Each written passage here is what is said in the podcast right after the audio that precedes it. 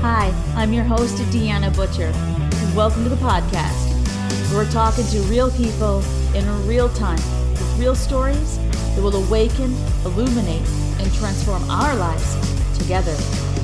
This is the D Word.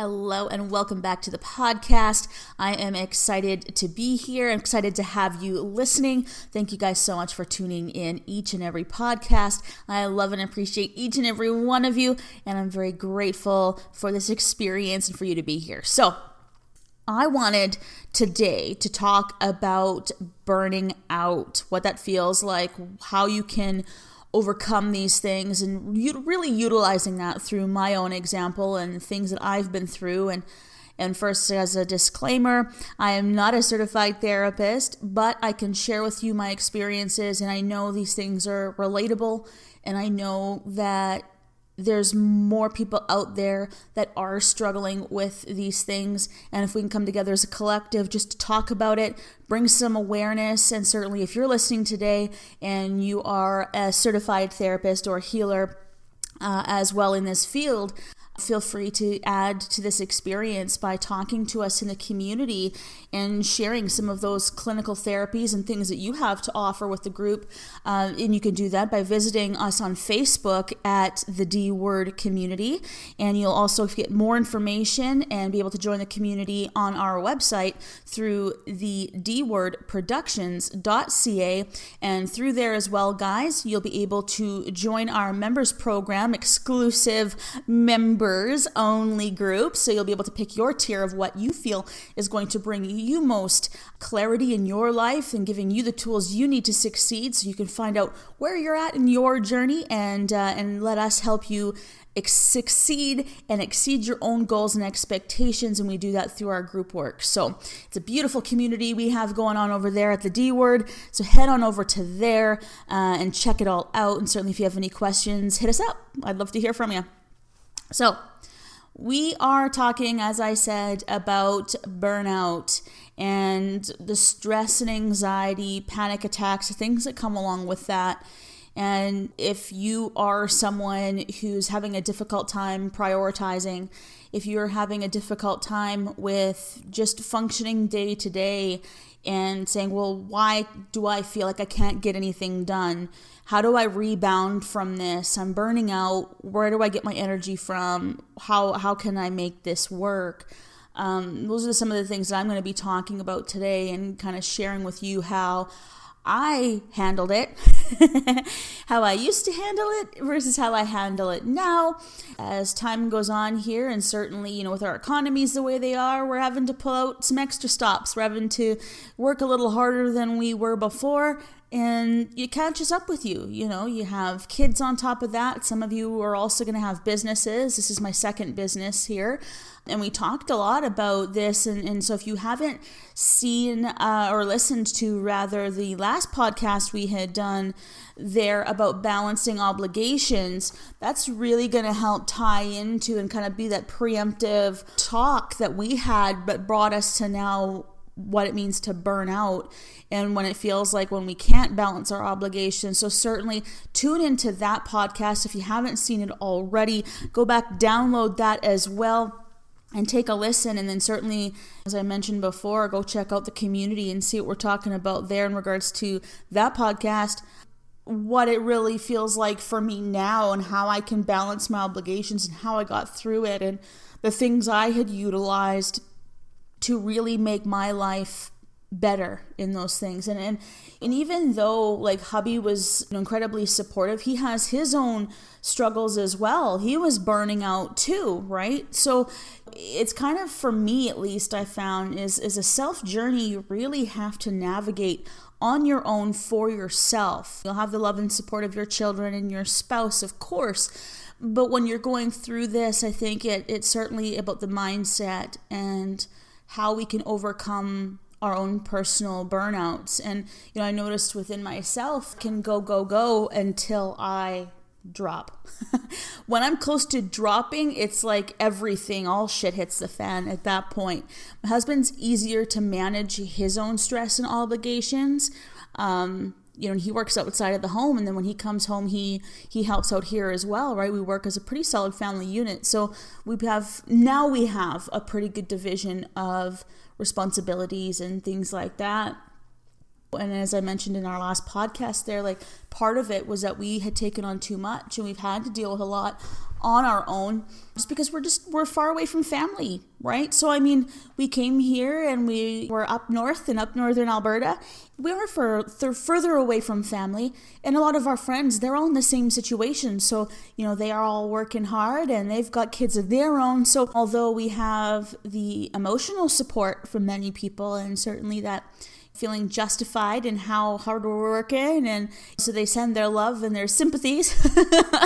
But it's hard because everybody, as I say, has their own goals and their own aspirations and their own things to take care of. So we don't really find ourselves in a position to really uh, be able to ask for help when we need it. So we had to figure out as a couple like what was going to be important, how are we going to navigate it, and what we the things that we were letting go of. Like it, it was hard to let go of some of those things and responsibilities initially, but it has certainly made our life better.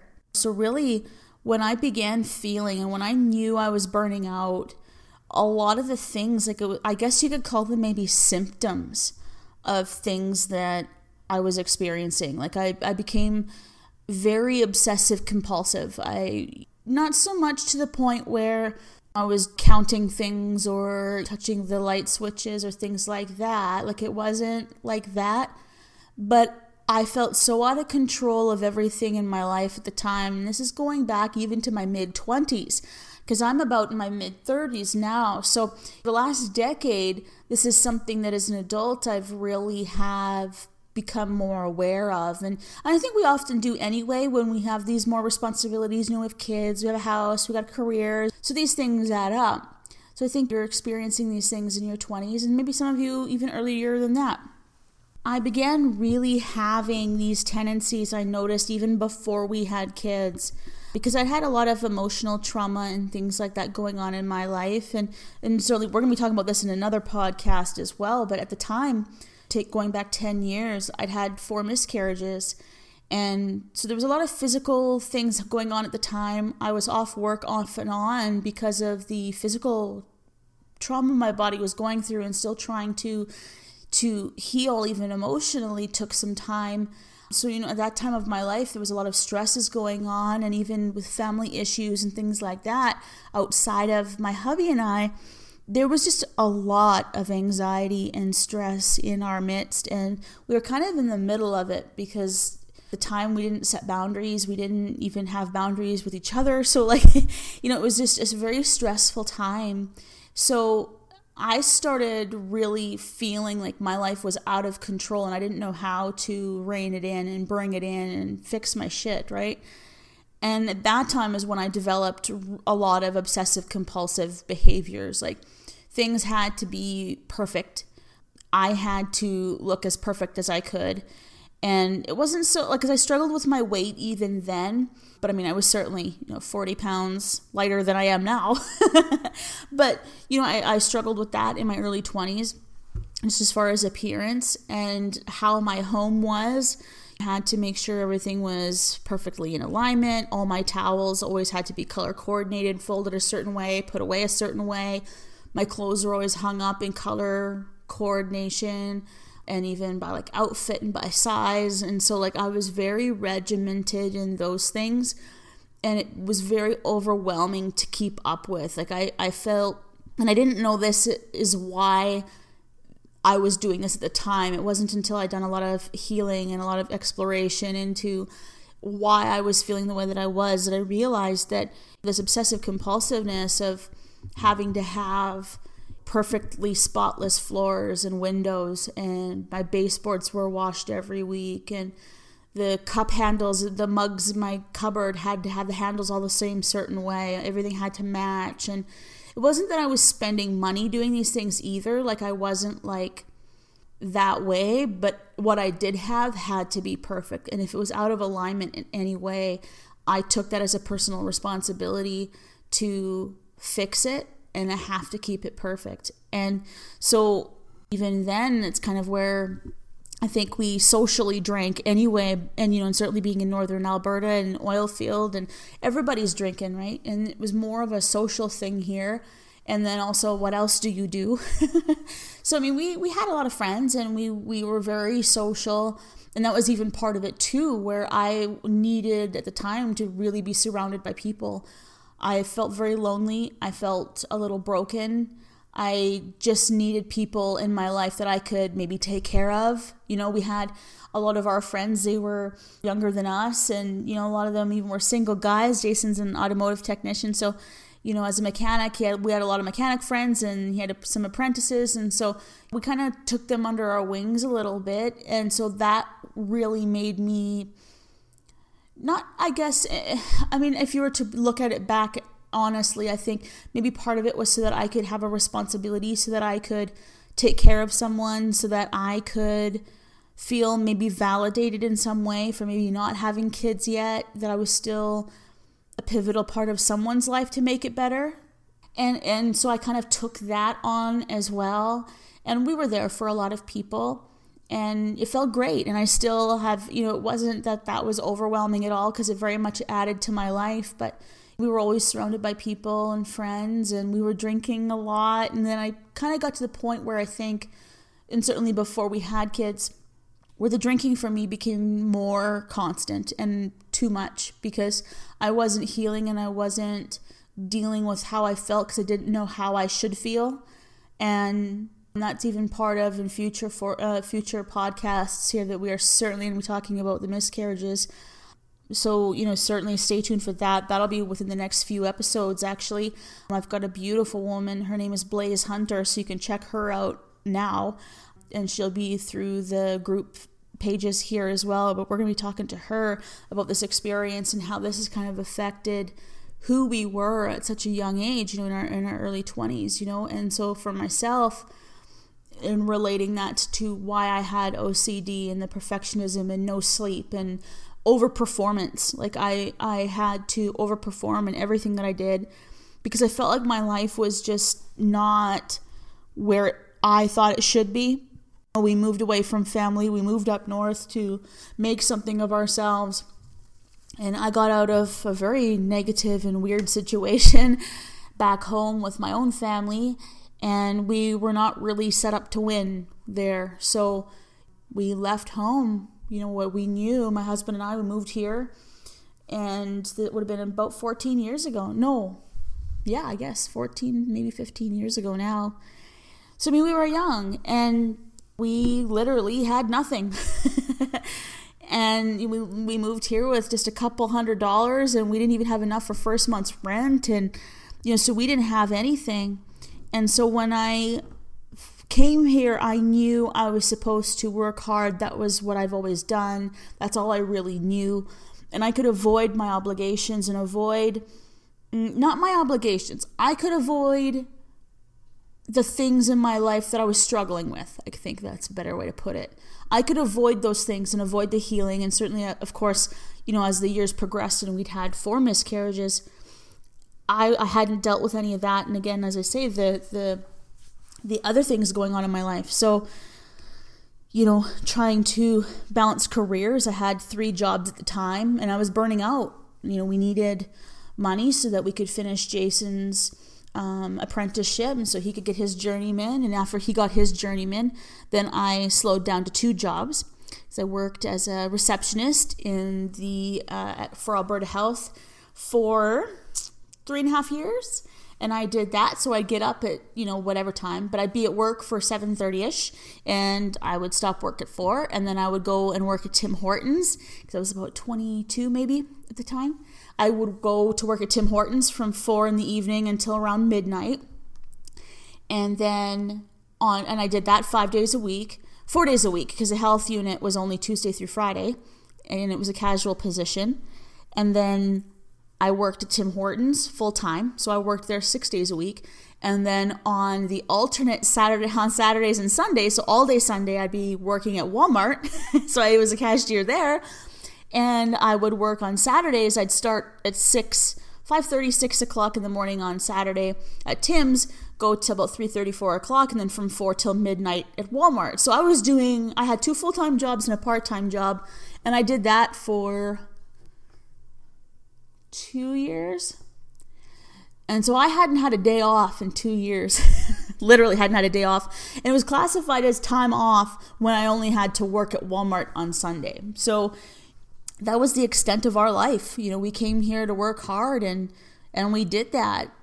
And so right away I had a state of overperforming. You know, I was always doing something. So the moment that I cut down to two jobs and only had a part time and a full time, because I still wanted to make sure that if life happened, because we were trying to have a baby by this point, by the time I cut down to the full time to full time at the health unit, and then just to part time, I then had miscarriages. I had my first two when I worked there. And by the third time, I was just I was down to one full time job because I'd quit at the health unit after three and a half years there. And then I went and became an insurance broker. so I did that for three years. it's kind of like a repeated, yeah, like three years, I think it was.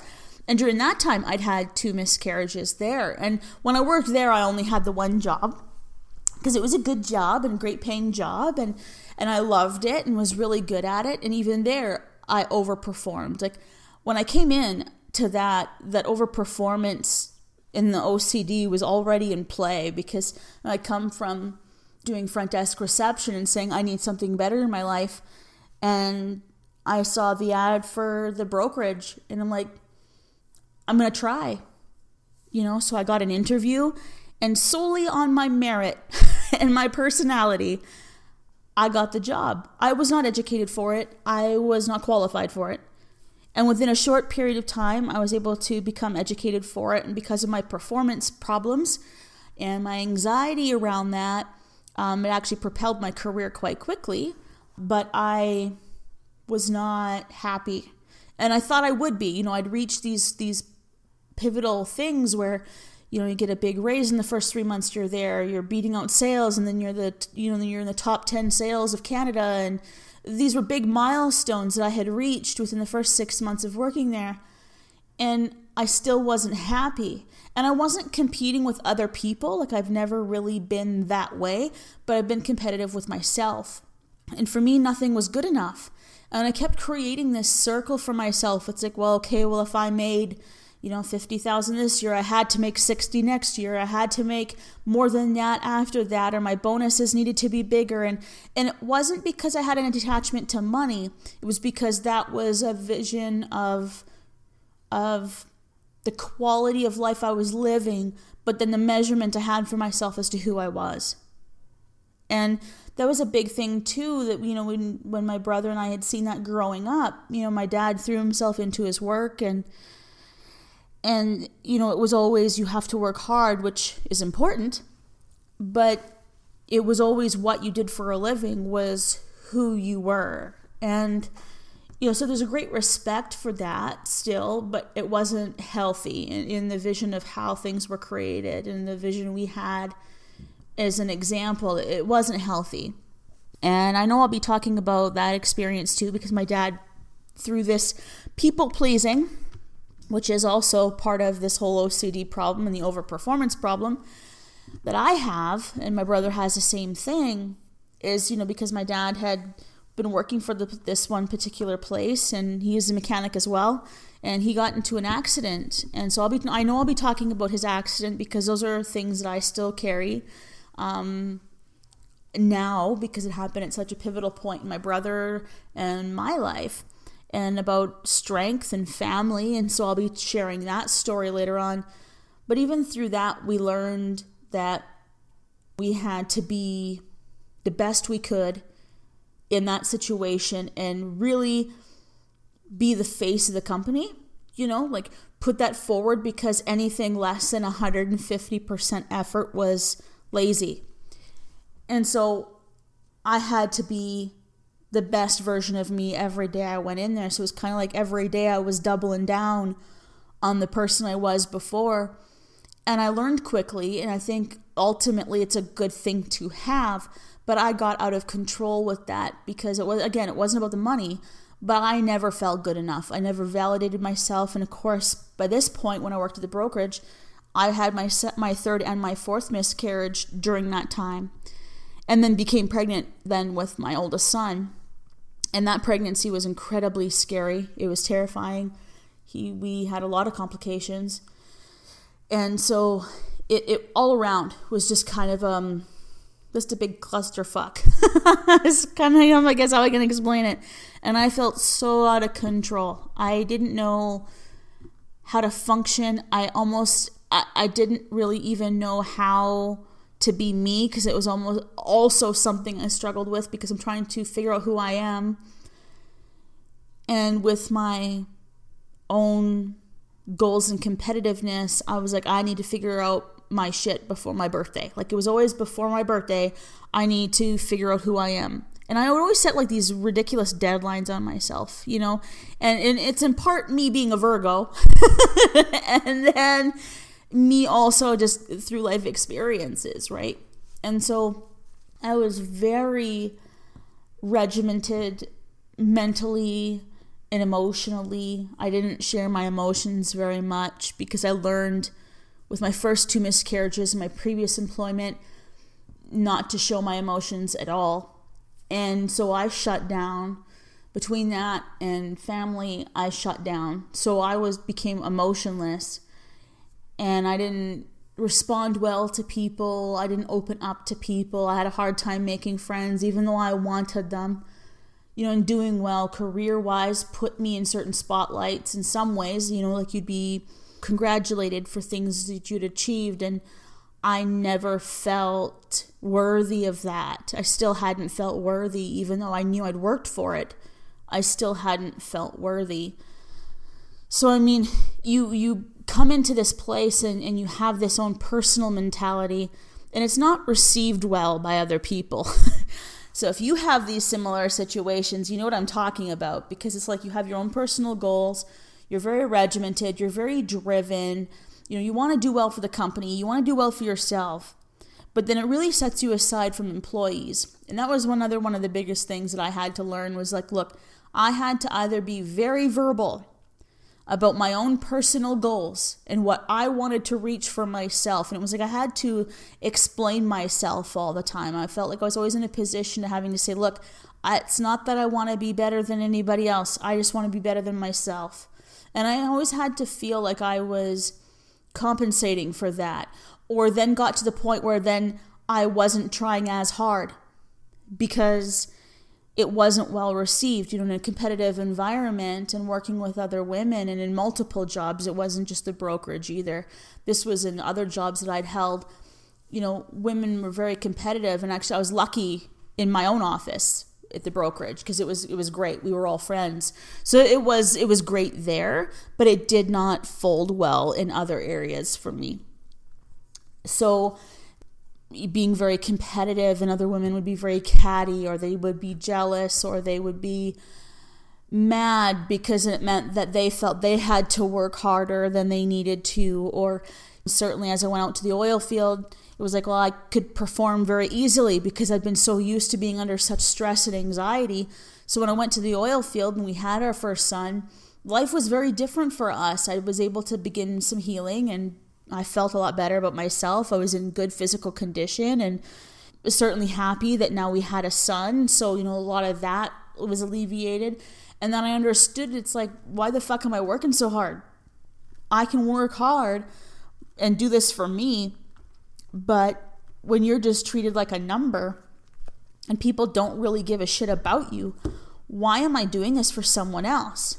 And this was kind of even me leading up to the courage of starting my own business back then because I was like, fuck this. I'm not going to put this much effort in overperformance just so that they can make money. Like, I wanted this for myself.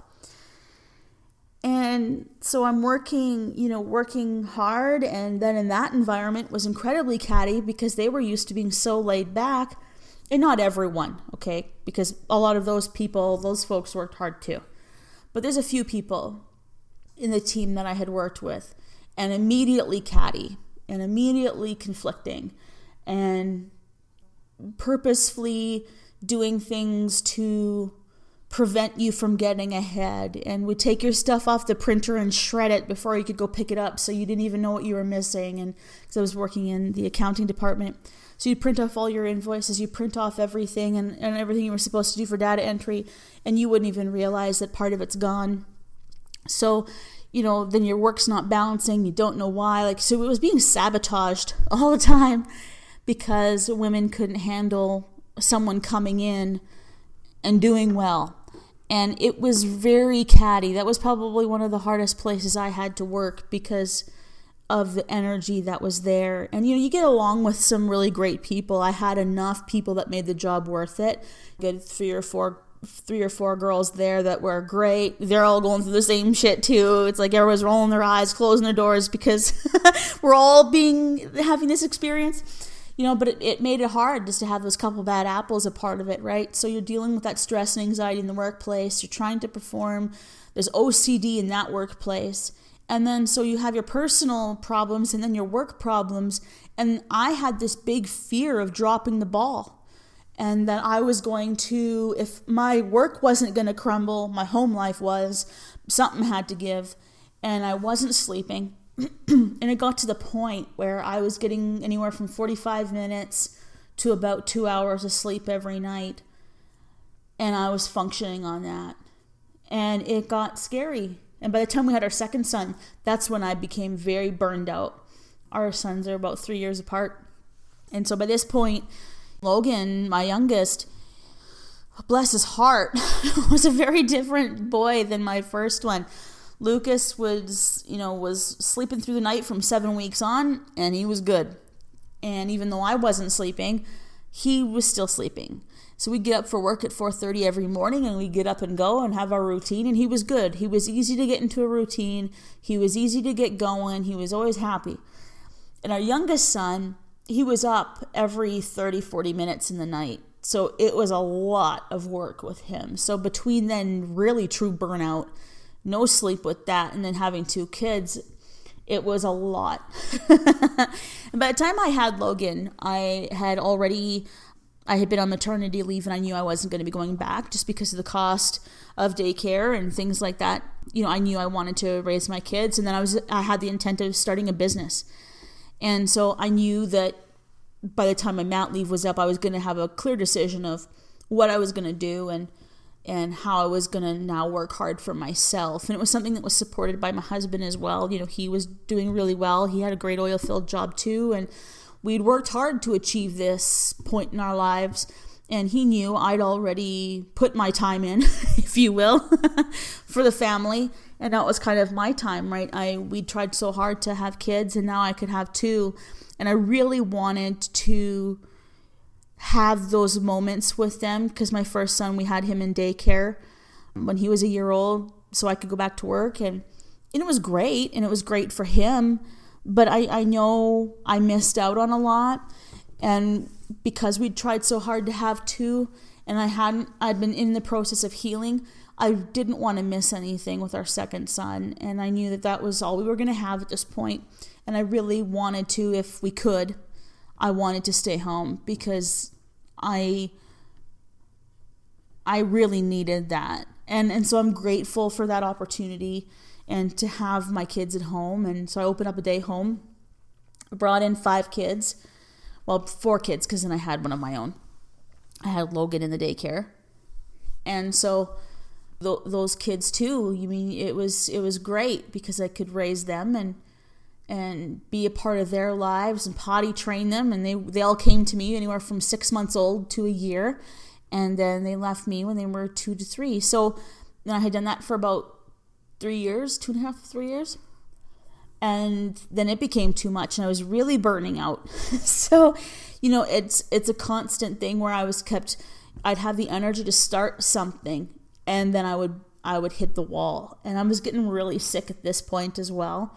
And at that point, hubby lost his job. He was laid off from his oil field position, and although he found work right away, within like within the next day, literally, it, the money wasn't the same. So we took a drastic pay cut, an obscene pay cut, and so we had to make that work. So it was just another level of stress. And so, again, this overperformance and fear that I was going to drop the ball. You know, bills were piling up and I didn't know how to handle it. So I was having a lot of panic attacks, and I mean, eight to 10 a day. I kept feeling like I was dying. Like, I just.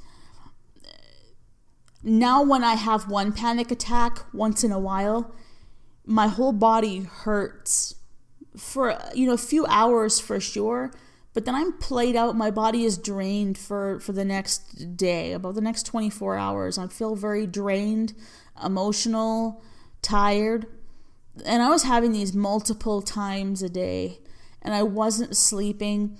And I got to the point where I, I was really experiencing sleep deprivation. Um, I wasn't functioning, I was losing my memory. My anemia had gotten much worse and by this point, you know, because then I couldn't afford the medication that I needed for my anemia, I wasn't taking the full dosages that I should have. So I got to the point where it was beyond burnout and I had I had almost died. And at that point, didn't have I had a third of the blood volume you're supposed to have and I wasn't producing enough red blood cells on my own and there were so many then chemical, mineral, and you know imbalances in my blood, and besides just the iron, you know, my potassium, B12, or you know everything was just off. So my body was not healthy, and just as I start to kind of get that back on track, you know, then we I had a cancer scare and that was really generated from stress. I had a lot of problems with reproductive since I was about 14 anyway, with cysts and fibroids and things like that. So then now I had this anemia on top of it. And at the point where I had gotten very sick, I had kidney problems. Um, my liver wasn't functioning optimally, but my kidneys were having a difficult time. My stomach wasn't digesting food like it should you know, so it throws off your insulin levels and things like that. So it, I was weak all the time and and exhausted. And then any food that I did eat, because I wasn't eating very much, because it would upset my stomach, and I couldn't digest. My food wasn't digesting because the calories in my body that were needed were for brain function and digestion. So I didn't. I wasn't even. I was on bed rest for two years to recuperate from that and so now I feel much better now. That's two years in, and I feel I feel 100% now, and I, am I have a good bill of health now, and I'm doing really well. So you know, I, I had to work towards getting myself out of this situation, and a lot of this I realized was things that I hadn't dealt with emotionally because you could give me any problem to solve, and I could solve the problems but I wasn't solving my own emotional problems. This, the fear that I had, I was sensitive, very emotional now, like in the home place, because now I wasn't around people, I was just around my kids.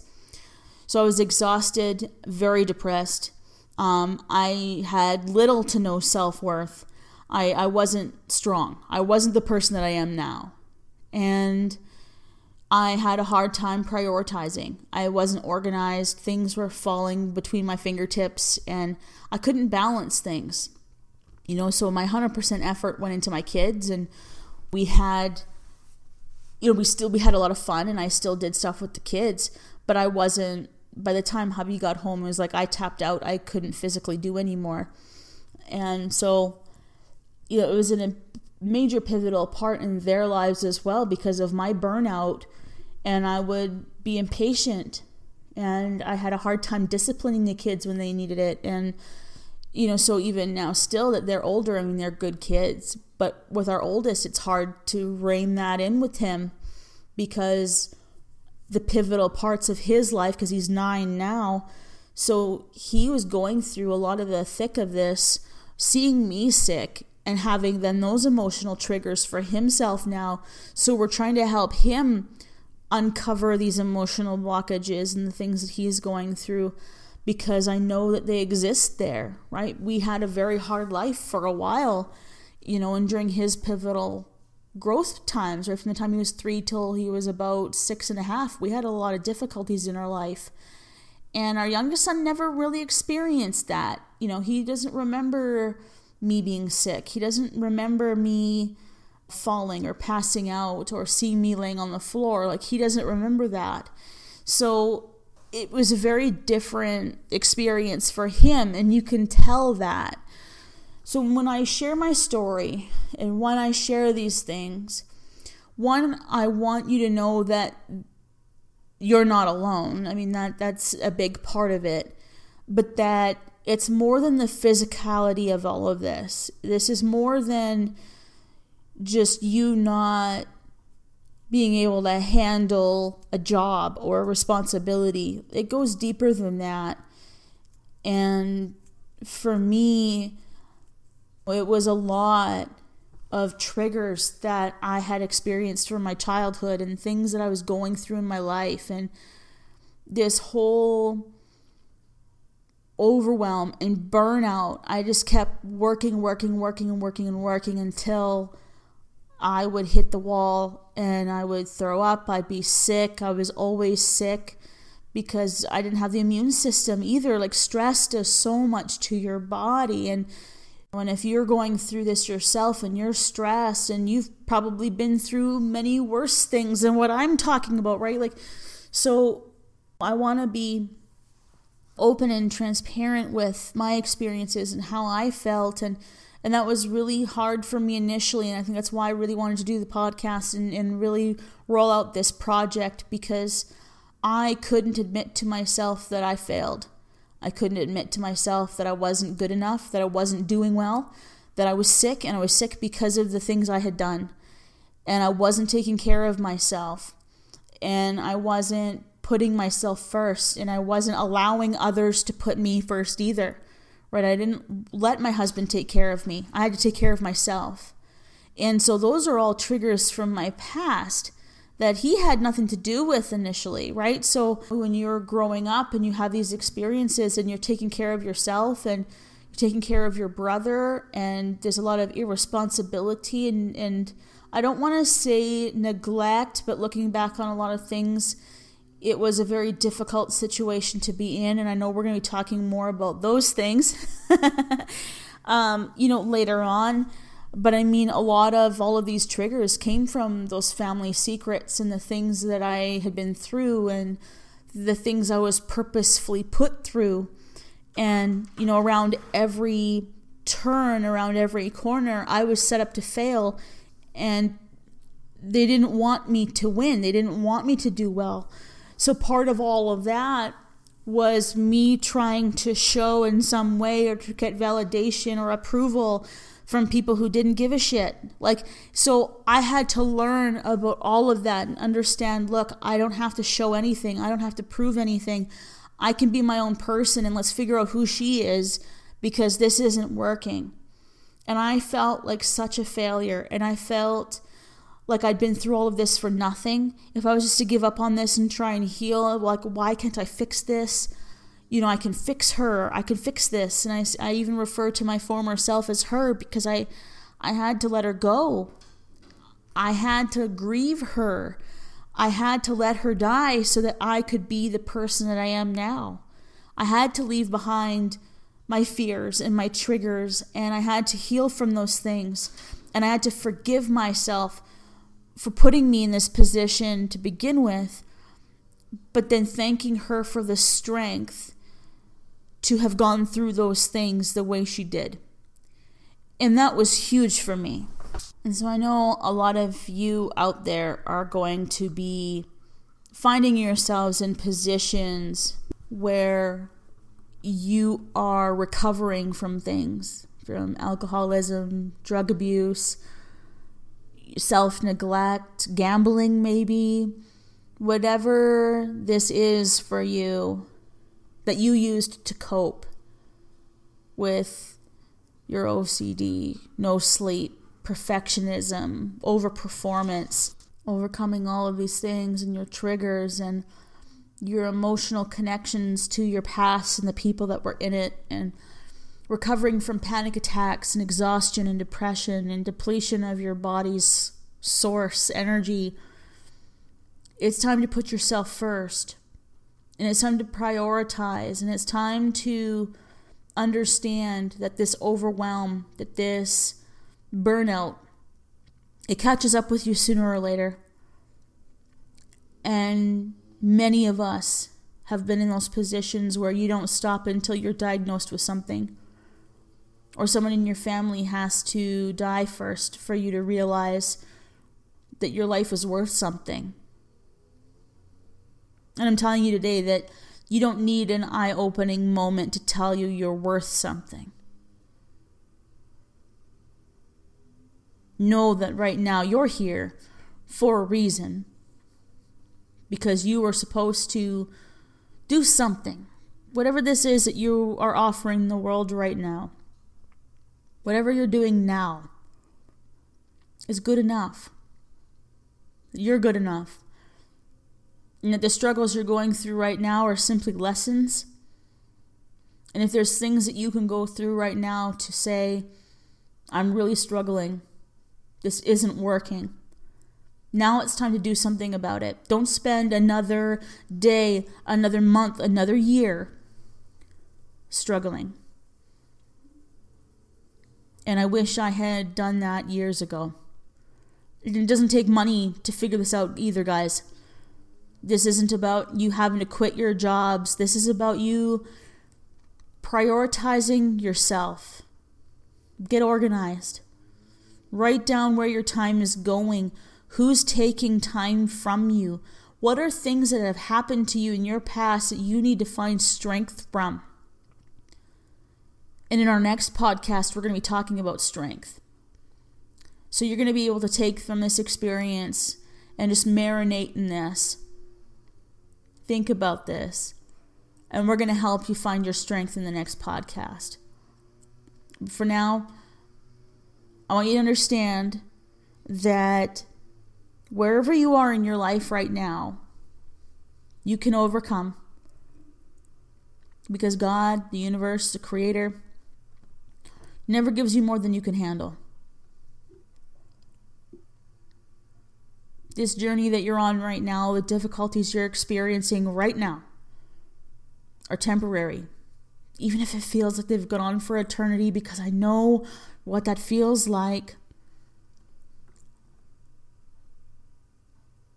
But you don't have to live like that. And how we do that is we say, one day you hit your knees and you say, What do you want from me, God? What do you what do you need from me? Why am I going through all of this? And you just listen. You prioritize things in your life. You say, look, I am not dealing with my in laws, or I'm not dealing, like, for me, I'm lucky because my in laws are amazing. And, you know, and I wouldn't have gotten through this last year. They probably don't even realize what they've done for me in this last year. But there's always going to be people in your life. And for me, it was my family. And now I've got my brother back, which is great. So we all go through these transitions, and these things have to happen. You have to be the one to say, This is not okay. This is not good enough, and I'm going to change it. And it's going to be hard. It's hard to make big decisions. It's hard to take your life in your own hands. That's why we haven't done it yet. We haven't felt strong enough to do that yet. But you will, because you have to. You're at the point of your life, too, where you don't have a choice. You're listening to this because you resonate and you understand and you say, fuck, D, I can't do it anymore. You're right. And whether this is a simple, well, I'm not sleeping very well and I'm having a hard time managing the kids, to a deepness of maybe you're suicidal. Maybe you're you've been through counseling and AA and you still haven't been able to find what you need yet. We're all on different paths. We're all from different experiences. We've all had different things happen in our lives, but we are all one. We're all human. We're all here, and we're all here to help. And that's why I have the community. That's why I put out the call out initially for those of you who are listening to this, and maybe you have experience, or you're certified, or you're a healer that can bring value to the group, join that discussion. Open up to us on that platform if you're going through this and you feel like your voice isn't being heard. You're going through something and you don't know how to get out of. Share it. It's relieving to know that people are going to be there for you. And even, you know what, maybe we don't know how to help you, but we can be there to give you that little virtual hug and say, I hear you, I see you, and I feel you. Because sometimes that one thing that someone can say can change your life. And that happened for me. And I was told that you're stronger than you know. And that I'm in charge of my life and I'm in charge and I do have the strength to get through it. And someone believed in me when I didn't believe in myself. And that person was a stranger to me at the time. They didn't know me, they didn't know what I'd been through and what I was going through, or that I was even upset that day. They just felt the need to say it. And that changed my life forever. From that point on, I decided that I was strong enough and that it was easier to deal with the difficulties of having to, you know, cut my parents out of my life, deal with that. It was harder to open up that emotional box that I'd kept for so long with my miscarriages. I opened that box and I dealt with that pain because it was hard in the moment to deal with the things I needed to deal with. But I was burning out and I couldn't function, and even the basic things in my life I couldn't do. And for me, it was because of my emotional blockages and the things going on in my life. I'd taken on too much, I had great responsibilities, and that was all on me. So, how did I have to change that? And it was, I realized it was going to be easier to deal with my shit than it was to carry it with me. I couldn't go another decade carrying this shit with me. It would have killed me. It already it already tried to. Twice. And those were my eye opening moments to say, what the fuck am I doing? I need to live a better life. It wasn't even about eating healthy and exercising, it was about getting sleep. Sleeping when I could, saying no to people when I couldn't do anything extra. I was such a people pleaser. I never said no you know, saying no, cutting people out of my life that were taking from me instead of giving to me in in an emotional, balancing, loving way. It was about being able to speak up for myself and even in my marriage, you know, being timid or being someone who just went with the flow, I never expressed what I needed. And I did feel alone. So now the moment that I feel something, I say, you know, look, I'm going through something right now. I don't know if I can articulate how I feel, but I will talk about it when I'm ready.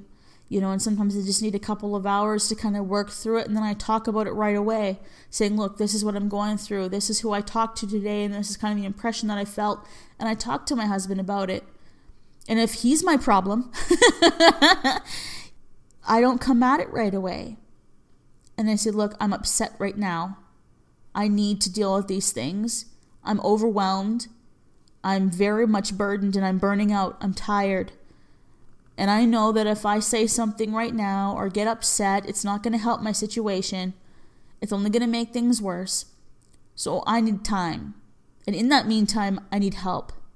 And that was so hard for me to ask for help because I felt like if I had to ask my husband, who worked out of the home all day, if I had to ask him to unload the dishwasher or to, for, well, until just about a month ago, we didn't have a dishwasher for three years.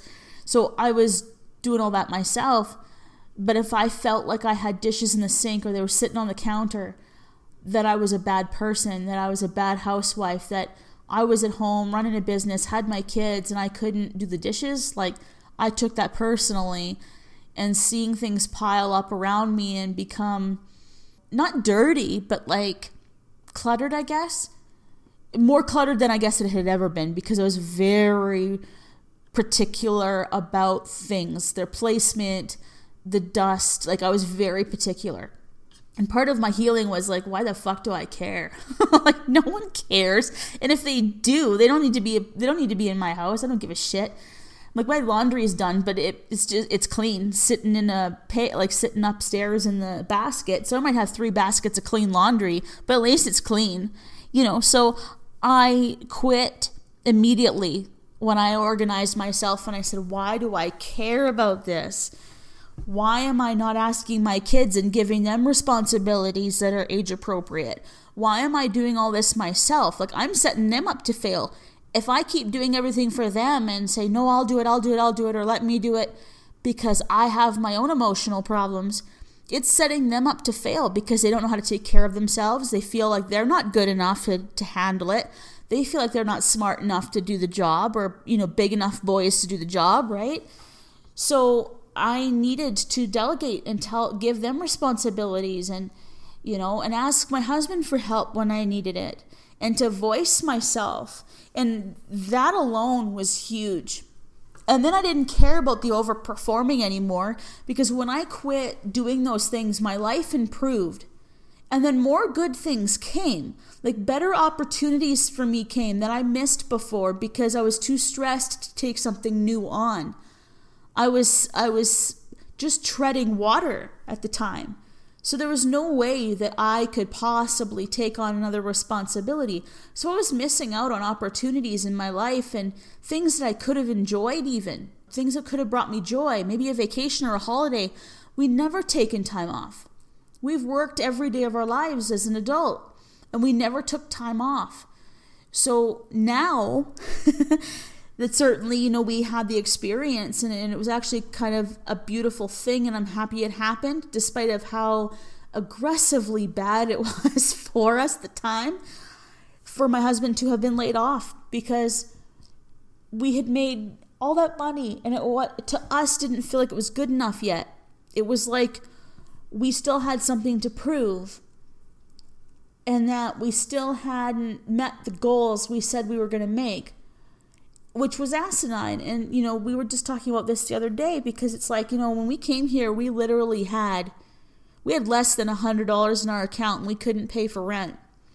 And gratefully, his place paid for our first month's rent when we moved here. So, you know, they helped us get that to that way because of who we were as people. And so for us, it was like, well, we have to now, we're in gratitude of the, of the people that have helped us and have got us and helped us to get to where we are, and we don't want to let them down. So it was like we had our own goals, but we didn't want to let the people that were helping us and that were our friends and that were by our side, we didn't want to let them down. So we're struggling and they don't even know it. Our people that were closest to us didn't even know we were struggling. And that was painful because we had to live a double life, really. And so now that we can be open and transparent, man, is it easier? Nobody gives a shit. Nobody cares. They just want to make sure that you're help that you're happy. You know, you're healthy, are you happy?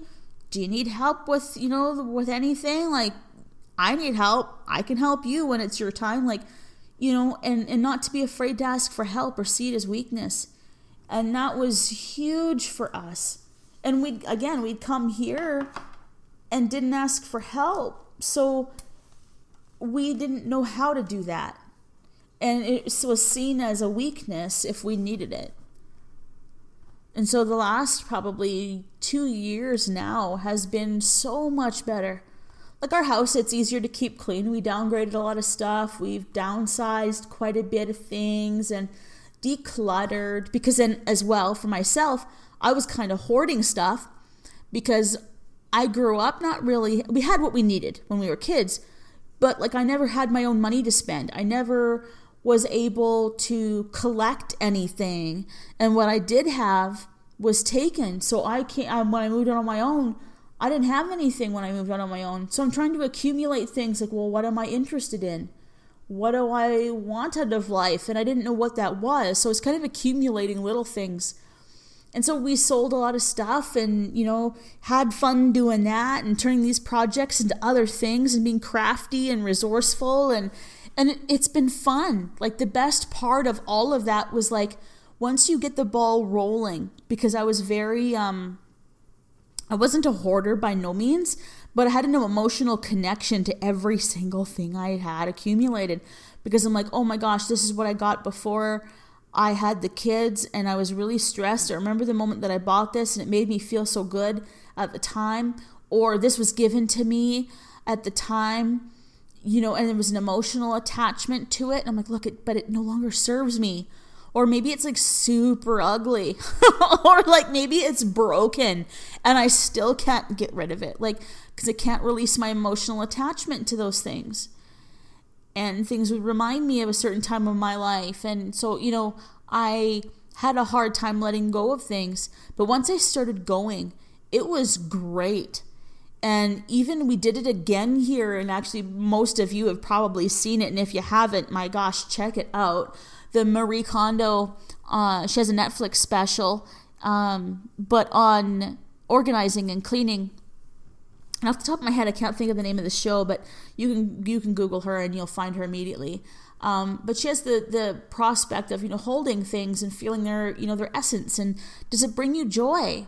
And if it doesn't, thank it for it being in your presence, thank it for providing for you, and let it go give it away, donate it, throw it away if it's broken. If it doesn't serve you, thank it and let it go. And I'm like, that's a beautiful process because it was hard just to get rid of things that I felt practically could still be used by someone else. So, you know, um, we went through the house again just a, maybe six months ago. And it was so great. And we knew we had helped other people by giving to them and donating stuff. And so it felt good to be in a position to help others when we are still kind of struggling ourselves. But you know, it felt good to be able to do that and to be able to let go of those things. And it wasn't an emotional experience, it was simply relieving and you know, and even I wanted to integrate like some feng shui into the home and bring good energy in. I'm surrounded by plants and and it's funny because you know, before I could not keep a plant alive. I tried, bless my heart, I could not keep a plant alive. And then I realized it's because of the energy that's in the home. The overall harmony of the home is peaceful and kind and light and happy and and it meant so much just to have these plants and simple plants but just to have them and they're happy and they're thriving and it's you have these living things in your home that are thriving and it just reminds you when you're in this presence and you're in this space that that things are thriving here even if you feel like you're not and you see your kids every day and they're thriving and they're learning something new and taking time to notice those things to notice that people are smiling and to notice that the sun is shining and change your surroundings if you can. Move the couch around to another area of the home or do little things that can improve the energy in the space and give it a good cleaning and because it's always, you know, certainly a reflection of, of how we feel, right, on the inside. So if your space is cluttered and dirty and stressful, unorganized, that's typically who you are and how you feel. And so, aside from dealing with the things emotionally, how I was able to help with my burnout was to begin managing myself. You know, I wrote down in a calendar, I had a little day timer. I started writing things down so I didn't have to remember it. And, you know, we talked about this in the last podcast, so I don't want to be too repetitive, but, you know, I just learned how to manage myself. And I repaired things, I organized things, and I kept checking back in with myself and saying, okay, how am I doing today? well, today was better than it was yesterday, and if it wasn't, what do I need to change now so I'm not bringing this forward into into tomorrow? And if it meant that because now I'm still working from home, but my kids are in school, hubby he works outside the home, same job. So if there's a time where I spent work until 12, 1 a.m. because I was just on a roll, not because I'm overwhelmed, not because I'm stressed about a deadline, because I'm on a roll. Like I'm I'm into it. I really want to accomplish these things. I'm excited about it. I'm like I don't want to stop. So I'll keep working. And I shifted my mindset. Instead of being burdened by those obligations, saying what is it that I really want to do? And just do it. And if by morning, by the time I get the kids off to school, and maybe I didn't get enough sleep, or maybe I'm not feeling very well, or maybe uh, well, I mean, there's been times where you know I felt like I had a cold coming on. Well, I would have just busted my ass and worked through it, and then I would have had a cold for three weeks. Instead, now it's like, oh, I feel something coming on. I'm immediately going to start taking care of myself. I'm going to get that echinacea and that colloidal silver, and you know, I'm going to get myself, you know, healthy on the inside, and I'm to go for maybe a one hour or two hour nap, and then I'll get up and I'll do something light, but I'm not to push my body because I don't want to get sick. And then that little tickle in the back of your throat or the tingling in the nose when you feel like you're getting a cold, it's gone. And I had never been that way in my life where I could control and help and heal my body and be preventative now. Like, uh, it's great to be in this position where now it's a preventative health, where now I can do things where I'm no longer sick. I'm not having to patch myself up. I'm healthy and now I can feel things when they're coming on. If I feel exhausted, I stop because I'm going to be more rejuvenated later on and I'm not beating myself up about it. If on a Saturday, while the kids want to watch a movie or something, if I want to go for a nap, I go for a nap and I'm not beaten up about it. Like, I don't give a shit. If I'm going to go nap, I want a nap. I don't care. And because before I was like, you know, if I have a nap, you know, I'm, I'm lazy or I'm because I'm already overweight.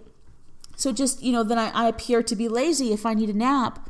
Well, it wasn't the case. And when you're looking at your time and you're saying, well, you know, I got up at six or I got up at seven, did this with the kids, did all this today, had all these problems that I had to handle.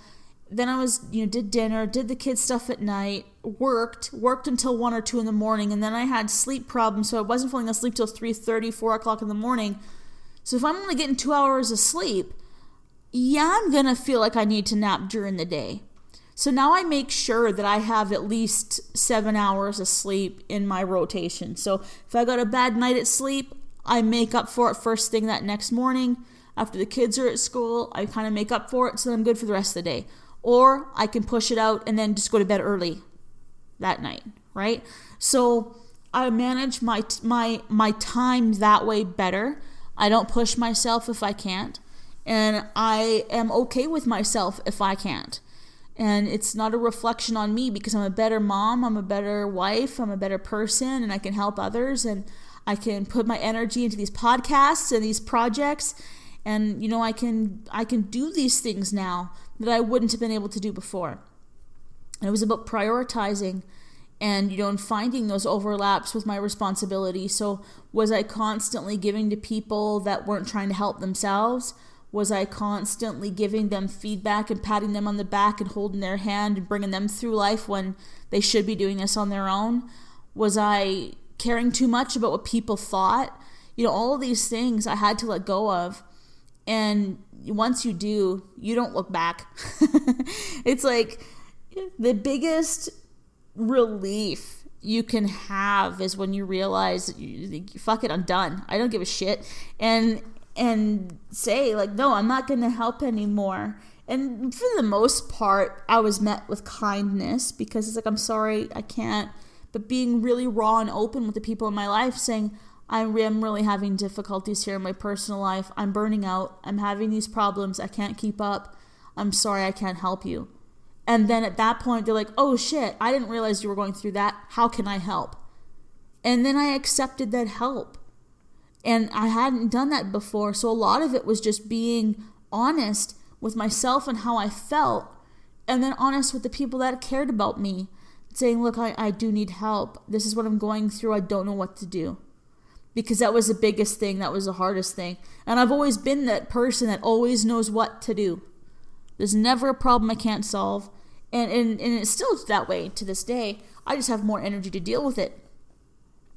But once you get through that point and you're healing and you're working on that and that burnout, you can rebound pretty quickly. You know, once you get rid of those responsibilities, stick to your guns, set up your boundaries, listen to that podcast we had just done. Listen to the next one. It's going to be about strength. And you know, the next few next few podcasts are going to put things together for you to help you find your perspective and and your path on where to start. And so I hope that these podcasts and sharing, you know, my experiences and sharing these things and things that I've done to kind of help myself and certainly I've shared with others and I've seen others heal and I've seen this work for other people as well.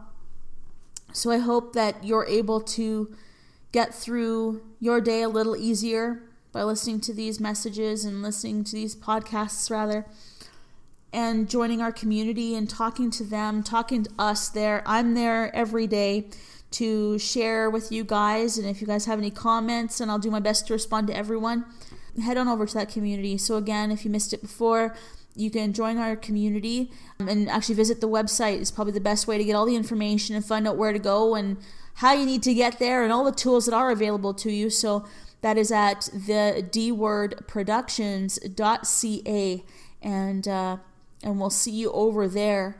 And so, yeah, take a listen there to the last one that we had there on balancing obligations. Our next podcast is coming up, and it's going to be about strength. So you'll hear about that, and um, and share your experiences. You know, let me know what you thought of the podcast today, how you related, how you found change. Maybe this you've already been through all of this. What things did you let go of? How did you set boundaries?